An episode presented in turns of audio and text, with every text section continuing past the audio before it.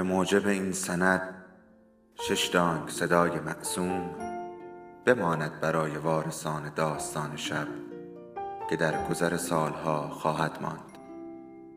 ارادتمند داستان شب.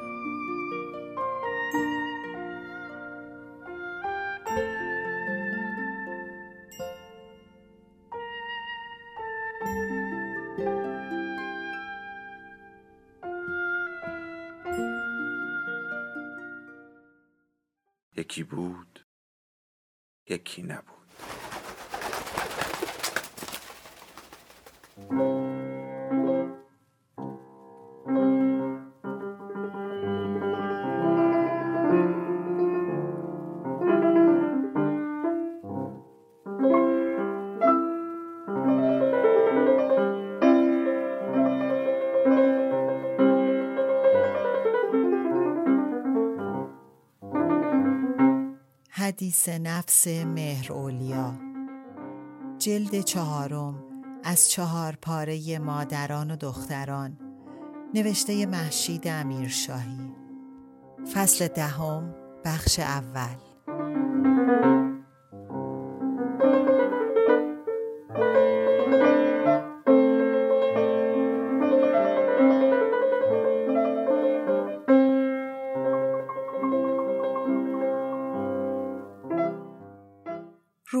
رو به بلندی داشت و هوا رو به گرما می رفت. پوشش های کلوفت جا به بارانی های نازک می دادند و کم کم میز و صندلی بر تراس قهوه خانه ها دیده می شد.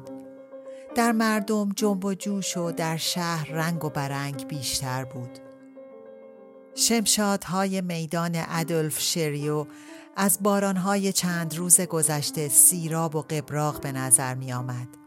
بوی شکر سوخته و کره داغ کرپ فروشی کنار بیسترو به هرم هوایی که از پله های ایستگاه مترو بیرون می‌زد می آمیخت. گل فروش محل که بساطش را در دهانه سوپرمارکت می گسترد گلهای بهاری را به مشتریان عرضه کرده بود. عطر شیرین سوسن و سنبل پیاده رو را مشکین می کرد ولی توان آن نداشت که به آپارتمان مهرولیا هم سر بکشد.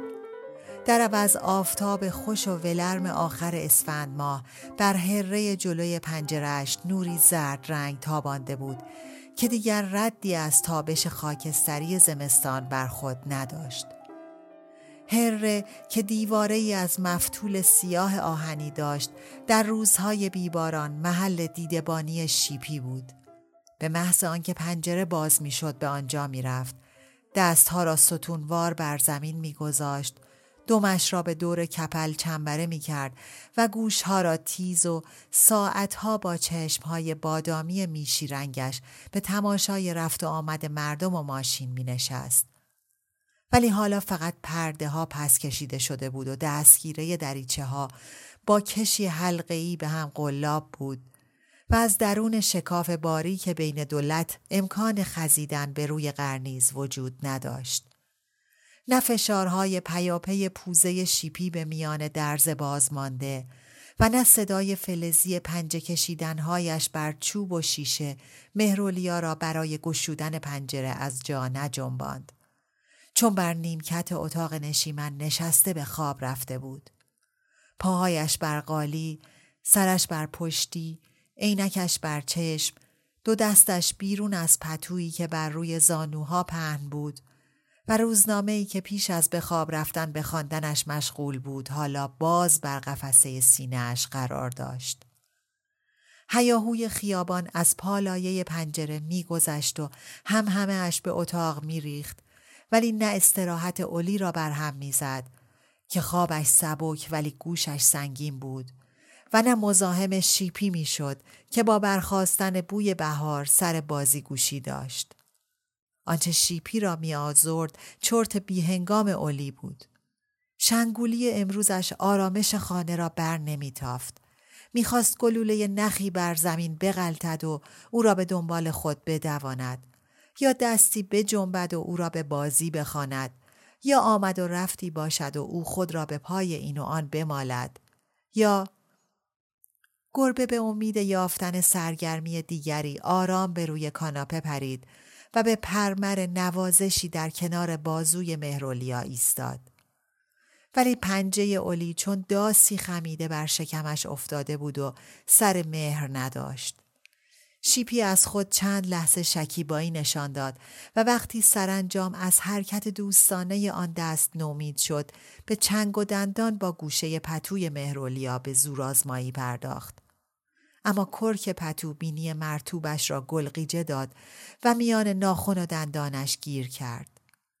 گربه با دلخوری و شتاب سر را پس کشید و چند عدسه ریز و پیاپی زد و بعد با قیز به کناره پتو آویزان شد و چون بند بازی بر کف اتاق فرود آمد. به دیدن شرابه های رومیزی مهرولیا و پتو را به فراموشی سپرد و به سراغ میز رفت. با یک دست تک تک و دست دسته رشته های نخ تابیده را به جنب و جوش واداشت و با جستی به عقب و خیزی به جلو به بازی تشویقشان کرد. ولی از شرابه ها هم خیری ندید و بیحوصله از روزگار رو به آشپزخانه به راه افتاد. آنجا از سر سیری ته ظرف غذایش را بو کشید و از سر بیمیلی فقط لبی در کاسه آبش تر کرد و از سر بیکاری چند بار به دور محل پرسه زد. وقتی از این کار هم خسته شد باز به اتاقی که مهرولیا در آن به خواب رفته بود بازگشت. چندی ناخونها را بر بدنه مبل چرمی تیز کرد و در نهایت بر خرسک زیر پنجره رو به خیابان چندک زد و به شست شوی خود سرگرم شد. از ورای شیشه های لخت پنجره بالکن خانه روبرو که دو گلدان سرو زینتش می‌داد و علامت لوزی و قرمز سیگار فروشی نبش میدان که چهار زلش با نور نئون تابان بود دیده می‌شد. ناگهان زردلی گربه عینک فروش پایین خانه چون بازیگری که پس از بالا رفتن پرده در روشنای صحنه ظاهر شود نرم به میان آفتاب هره پرید و به طرف اتاق گردن کشید. تقریبا همزمان سر و کله سرمه گربه بی صاحبی که اولی دده صدایش می کرد چون دزدی که به نیت دست برد بر دیواری کمین کند بر میله های آهنی بیرون پنجره پیدا شد. و پس از درنگی کوتاه به گوشه پرسایه قرنیز خزید. هر دو گربه یکی سیاه یک دست و دیگری پیسه به لکه های هنایی و آجوری به محض فرود آمدن بر هره از پشت پنجره به گربه سربی رنگ چشم دوختند که هنوز روی سه پا به شستن یک دست نشسته بود. شیپی بی به نگاه های خیره زردلی و سرمه به آرایش ادامه داد. دستش را چون کودکی که با اشتها و پشت کار به خوردن آب نبات چوبی یا بستنی قیفی مشغول باشد چندین و چند بار از زوایای مختلف لیسید. چشمها را گویی به تمرکز قوا بست تا پوش و پشمی را که به ناخونهای پنجهش چسبیده بود با مقاش دندان مسلسی تیزش از بیخ درآورد. پس از فراغت از این کار نیم نگاهی گذرا به سرمه و زردلی انداخت و باز پلکهایش را هم آورد. این بار تنگ تر تا تشکچه تیر رنگ دست شسته را چون لیفی پرباد گردا گرد صورت بکشد. کشید. خوب. چند بار همه جا میان دو خط ابرو روی گونه ها در امتداد موی پشت لب تا نزدیکی نشت رطوبت بینی به مجرد آنکه شستشوی صورت به انجام رسید به پهلو غلطید و گرده و گردن را چند نوبت با لذت بر موی زبر خرسک مالید و سپس به کرشمه سر از قالی برداشت و پاها را کامل از هم گشود. بیرون پنجره چشمان سرمه و زردلی خیره تر شد. گربه سیاه مرنوی کشدار کشید و گربه گلباغالی پشتش را کمان کرد. نگاه خمارالود شیپی گذری کوتاه بر آن دو داشت و بعد باز مستانه بر بدن خودش ثابت ماند.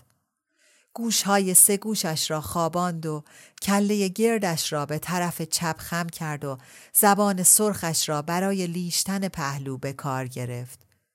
زبان چون قاشقک پاروی قایقران با ضرباتی یک نواخت موج پشم را می شکافت و در هر آمد و شد مسیری طولانی تر را بر پهنه پهلو رسم می کرد تا رسید به صد برآمدگی دم. موی سبیل زردلی میان صورتش چون بوته خار سیخ مانده بود و پشم سیاه سرمه در کش و قوس چون پارچه مخمل خواب و بیدار می‌زد. شیپی بی توجه به ساکنان قرنیز خوابید و سر را به بوییدن میان دوران گشودش فرو برد. زبان این بار چون نوک جاروی رفتگر با اشاراتی ظریف به روبیدن رانها سرگرم شد. جارو در هر نشست و برخاست بر عرصه کشاله سطحی گسترده تر را می تا رسید به صحن پالوده زیر دم. سرمه بیخم کردن زانو جفتکی به سمت پنجره برداشت. پاهایش چون میله های دیواره قرنیز قیج بود. زردلی دم را با حرکاتی شلاقوار و بیتاب به راست و چپ کوبید و کله را برای بهتر دیدن رو به دهلیز پنجره پایین آورد. برای لحظه ای دو گربه در میان جنجال ماشین و مترو که از بیرون برمیخواست و پالا پال نفس مهرولیا که از درون چون دو مجسمه چینی خیره و خموش ایستادند. شیپی سر را از میان رانها به پرسجو بلند کرد و به سکون این دو که به قوقای تندر طوفان آبستن بود چشم دوخت. نگاه کنجکاو شیپی گربه گلباغالی را از جا کند. چون میانداری که نفسکش به طلبت خیزی در هوا گرفت و با پنجه بر صورت گربه سیاه کوبید. سرمه گیج از این یورش ناگهانی به گوشه هره رانده شد ولی بهتش را با چند حرکت تند سر از خود دور کرد و با قررش هایی بریده بریده به سمت رقیب هجوم آورد و در بدن زردلی پیچید. دو گربه سرها را به پشت خواباندند و پنجه ها را در گرده هم فرو بردند و به دور هم چنبره زدند و با قال و قیلی تیز و گوش خراش و فوف و فیفی پر خشم و پر بزاق چون بهمنی در سراشی به کوه از این گوشه به آن گوشه قرنیز قلتیدند. دست به گریبانی حریفان به درازا نکشید. گربه ها به همان سرعت که در هم پیچیده بودند از هم فاصله گرفتند. یکی لحظه ای با تمام قامت بر دو پا ایستاد و دو دست را در هوا گرفت چون مشتبازی کار کشته و دیگری چون کشتیگیری حرفه‌ای در میان قره های طولانی دندانهای نیش را برهنه کرد و آماده حمله مجدد شد. خیز بعدی سرمه پشت زردلی را به خاک مالاند. شکست آشکار بود. گربه گلباغالی با سری افکنده که حکایت از تسلیم می کرد و مرنوی کم تنین که شکایت از بد اقبالی داشت پشت به گربه سیاه کرد و با پریدن بر سایبان مغازه عینک فروشی میدان را خالی گذاشت. سرمه با نفسهایی تند و چشمانی مغرور و دومی افراشته به سمت پنجره چرخید. شیپی که در تمام این مدت چون داوری بیطرف جنگ و گریز دو رقیب را شاهد بود پیروزی گربه سیاه را با بستن چشم در چشم فاتح اعلام کرد و پشم سربی رنگش را پف داد.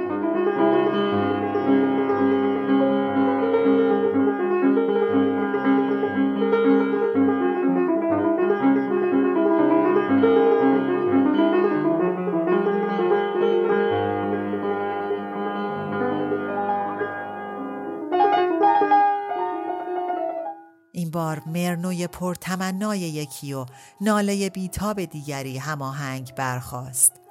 سرمه به نیروی بختی که به او رو کرده بود دستها را بر جام پنجره گذاشت و با فشاری بی امان کش سست رابط دو دستگیره را از جا پراند. پنجره تاق باز شد و جنجال خیابان و گربه خیابانی را به خانه راه داد. سرم سر از پا نشناخته از فراز لیوان خالی و شیشه شربت و قوطی قرص مهرولیا بر میز تلفن فرود آمد. هیاهوی پرقیج و قاژ بیرون و پر رنب و ترنب درون اتاق را انباشت. لرزه ناگهانی و نامحسوس بر اندام مهرولیا افتاد و خطوط رخسارش نقشی دیگر یافت. چین و چروک صورت که در خواب به پوست جوجه تازه از تخم درآمده میمانست در بیداری پست و بلند سرشیر تازه بسته به خود گرفت. چرتش برید پلک گشود و خمیده نشست حلقه های بیوزن مویش که چون کف یا پف بر پشتی ولو بود به محض سر برداشتن چون پر یا پرز بر جمجمهش خوابید. به دیدن دو چشم زرد و درشت که شراره از آن می جهید و چهار پای سیاه و پشمالود که به جست و خیز بود با فریادی ترس خورده از جاج است. گرچه قامت مهرولیا گوژ بود و نهیبش بی پجواک سرمه لحظه ای نیز درنگ را جایز ندید و با سه خیز برقاسا خود را به پنجره و قرنیز و خیابان رساند. شیپی ابتدا شگفت زده به اولی خیره شد و بعد بی پشت به او کرد و با پرشهایی نرمتر از سرمه همان مسیری را پیمود که سرمه طی کرده بود. اولی به شیپی که دیگر در خانه نبود اعتراض کرد. حالا از پنجره میرید تو کوچه دبری؟ من اون دریچه رو برای کی روی در درست کردم بی چشم و رو و به رفع آشفتگی های اتاق مشغول شد. برای یک آن به یاد پمپونت گربه زن ناموا با خلق تنگی فکر کرد. لابد وقتی الواتی هایش را سیر کرد و شکمش گرسنه شد خودش برمیگردد. خلق تنگیش بیشتر از آن که به علت هرزگی سرمه و سرکشی شیپی باشد از بابت چرت بی هنگامش بود. خواب بعد از ظهر همیشه کسلش می کرد. خستگی لیوان و پتو و اوراق روزنامه را یک یک از اینجا و آنجا برچید و در حین بستن پنجره با خود فکر کرد چرا باز بی خود این موقع روز خوابم برد و با دقیق شدن بر صفحه نخست روزنامه به این نتیجه رسید که هر وقت نوشته های بیرنگ و کمخون این مردک رقعی را می‌خوانم چرتم می‌گیرد. بدتر از برنامه های رادیویی آن دار و دسته قشه و رشه. خواب روز مرا کوفته می کند. آن رادیویی کوفتی را که مدت هاست خفه کردم. یادم باشد دیگر این ورق پاره ها رم تا هوا روشن است دست نگیرم. حالا شب اشکالی ندارد به جای فنرگان. گرچه سردرد صبحش از خماری قرص خواب بدتر است. قباد با این رقعی نشست و برخواست دارد. از خصتش اینقدر می‌گوید که آدم مجسم می‌بیند از کسانی است که کمین می‌کند خلال دندان مفت و بروشور مفت و کبریت مفت را که برای اعلان اینجا و آنجا می‌گذارند دزدکی بردارد تا سر صاحبش کلاه گذاشته باشد. از ناجنسیش هم زیاد می‌گوید خیلی زیاد. معتقد است رقعی در راه خدا بدجنسی می‌کند. خورد شیشه دارد. برای هیچ کس کاری نمی کند مگر بخواهد به نفر سومی ضرر بزند. می‌گوید هر صاحب قلمی که بمیرد روغی به حساب برد خودش می‌گذارد. تنها دلخوریش این است که نمی‌تواند به طرف بگوید ببین تو رفتی من هنوز هستم. خیلی باید شور باشد که قباد که هیچ حرفی را تا صد بار در لفافه نپیچد بر زبان نمی آورد اینطور بیپرده این حرفها را می‌زند. هرچه باشد رقعی را بهتر از ما می شناسد. خود قباد هم کم از مصیبت دیگران شاد نمی شود خودمانیم. بارها دیدم که از خودش هیجان نشان می دهد. درباره روغی اینقدر می دانم که در تمام گروه های تبعیدی چند روزی چرید. پی روزی بود وگرنه اعتقادی به چیزی نداشت. نه خیر. مثل بیشتر هموطنان. هر جا خر بود و پالان بود. هر جا در او دالان. بله. این هم از خط و ربطش. آدم دو سطر از مقالش را که بخواند پیناکی می رود. مهرولیا با دلخوری نگاه سرسری دیگری به نشریه انداخت. با تلخی به تبعید فکر کرد و زیر لب خواند. جز حادثه هرگز طلبم کس نکند. یک پرسش گرم جز تبم کس نکند. ور جان به لب آیدم به جز مردم چشم یک قطره آب بر لبم کس نکند. بله. مگر من چه کرده بودم که عمرم به حکم دیگران در قربت و بین اغیار گذشت؟ هم زمان شاه هم دوران شیخ. چه کرده بودم؟ تا بودم من از وطن آواره بودم. بله. در قربت و بین اغیار. روزنامه را با دو دست کم توانش مچاله کرد و در دانی انداخت. ساعت مچیش را نگاه کرد. او هنوز خیلی به آمدن زوزو مانده است. برنامه روزانه مهرولیا با رفت و آمد شهرزاد تنظیم می شد. صبح به انتظار پایین آمدن این دختر از خواب بر می خواست و تمام روز را در انتظار بازگشت او از اداره می گذراند. و اگر سرش به خواندن کتابی گرم نمی‌شد فاصله میان رفت و برگشت او را به بست و گشاد امور بی حاصل پر می کرد. در این مواقع ساعت کش می آمد و انتظار طولانی می شد. با این همه این انتظار هم مثل دیگر انتظارهای پربیم و امید زندگانی برایش پناه و سنگری بود. گویی بارویی که به دورش می‌کشید که او را از گزند حوادث بلافاصله مسون می داشت. بیشی از نیمی از عمر درازش را در انتظار به سر برده بود اولی. زنها بیشتر از مردها عمرشان به انتظار می گذرد. به خصوص اگر زنی مثل من آرزوهایی در سر بپرورد که پایش بر خواب و خیال باشد. برای پر کردن وقت تا آمدن شهرزاد و زدودن افسردگی حاصل از خواندن مقاله رقی و جبران تلخ کامی در نتیجه چرت نیمروز به عالم خوابها و خیالهایش فرو رفت. در این عالم در گذشته خانه می کرد با اینکه نیم آگاه بود که این گذشته در سرزمینی پر آشوب و تنگ افق سپری شده است. خاطره را می جست اولی چون آدمی که از گرمای سوزان به سایه درختی پناه برد. بعضی خاطرات چون تندری قبل از باران خطی براغ بر حافظه می‌کشید و میمرد. بعضی چون باستاب نور تند خورشید از سطح آبی مواج چشم را می‌زد و میبست. نه این و نه آن تصویری کامل از گذشته نمی ساخت. سالیان عمر چون اسب چاپار چنان چار نل تاخته بود که گرد سمش منظر اسب را می پوشند. اولی می‌خواست خاطره را چون کبوتری پر تپش در دو دست بگیرد و پرواز بدهد. اما حافظه دیگر پر پرواز نداشت. به آغاز زندگی فکر می کرد تا به انجامش نیندیشد. زمان در جوانی کجا حد و مرز داشت. حالا شده از سلول زندان. دو قدم در سه قدم.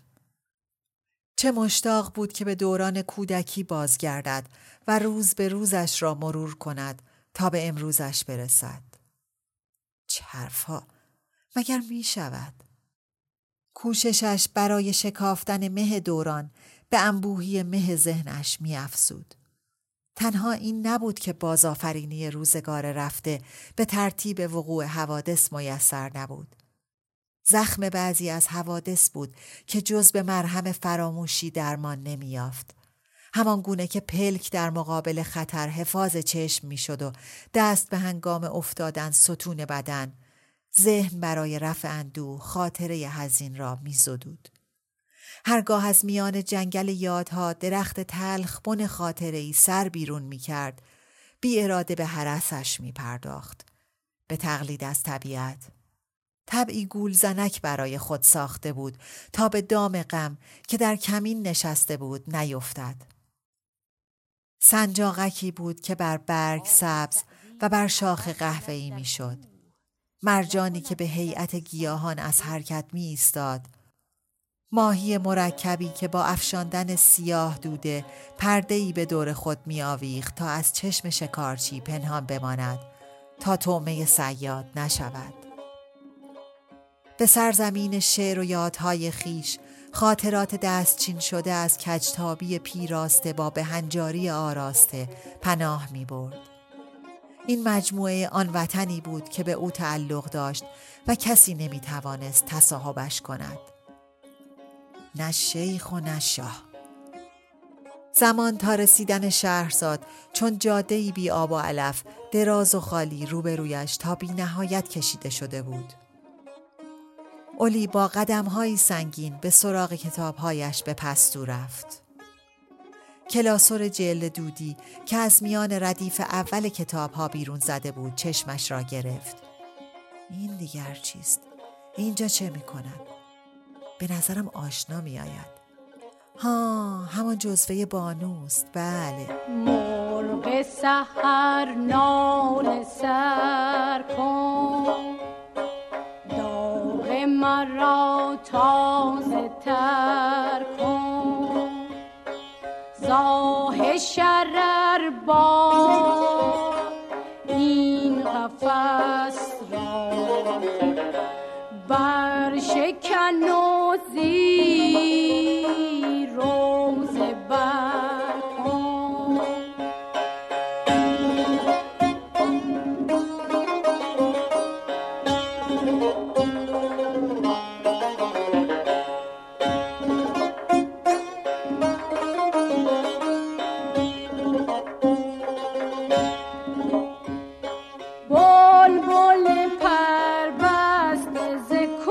کنج قفس درآ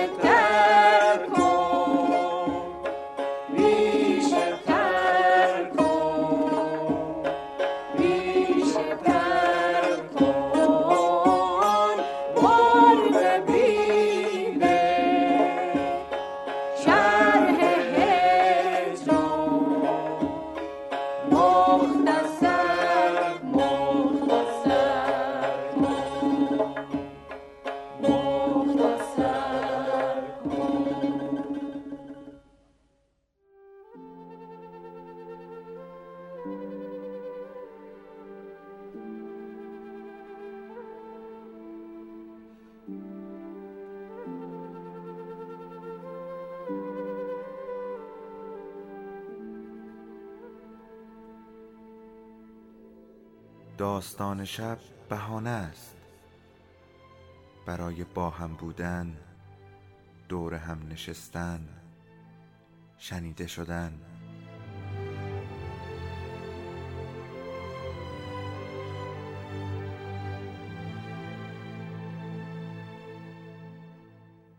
صدای افسانه ها رو میشنویم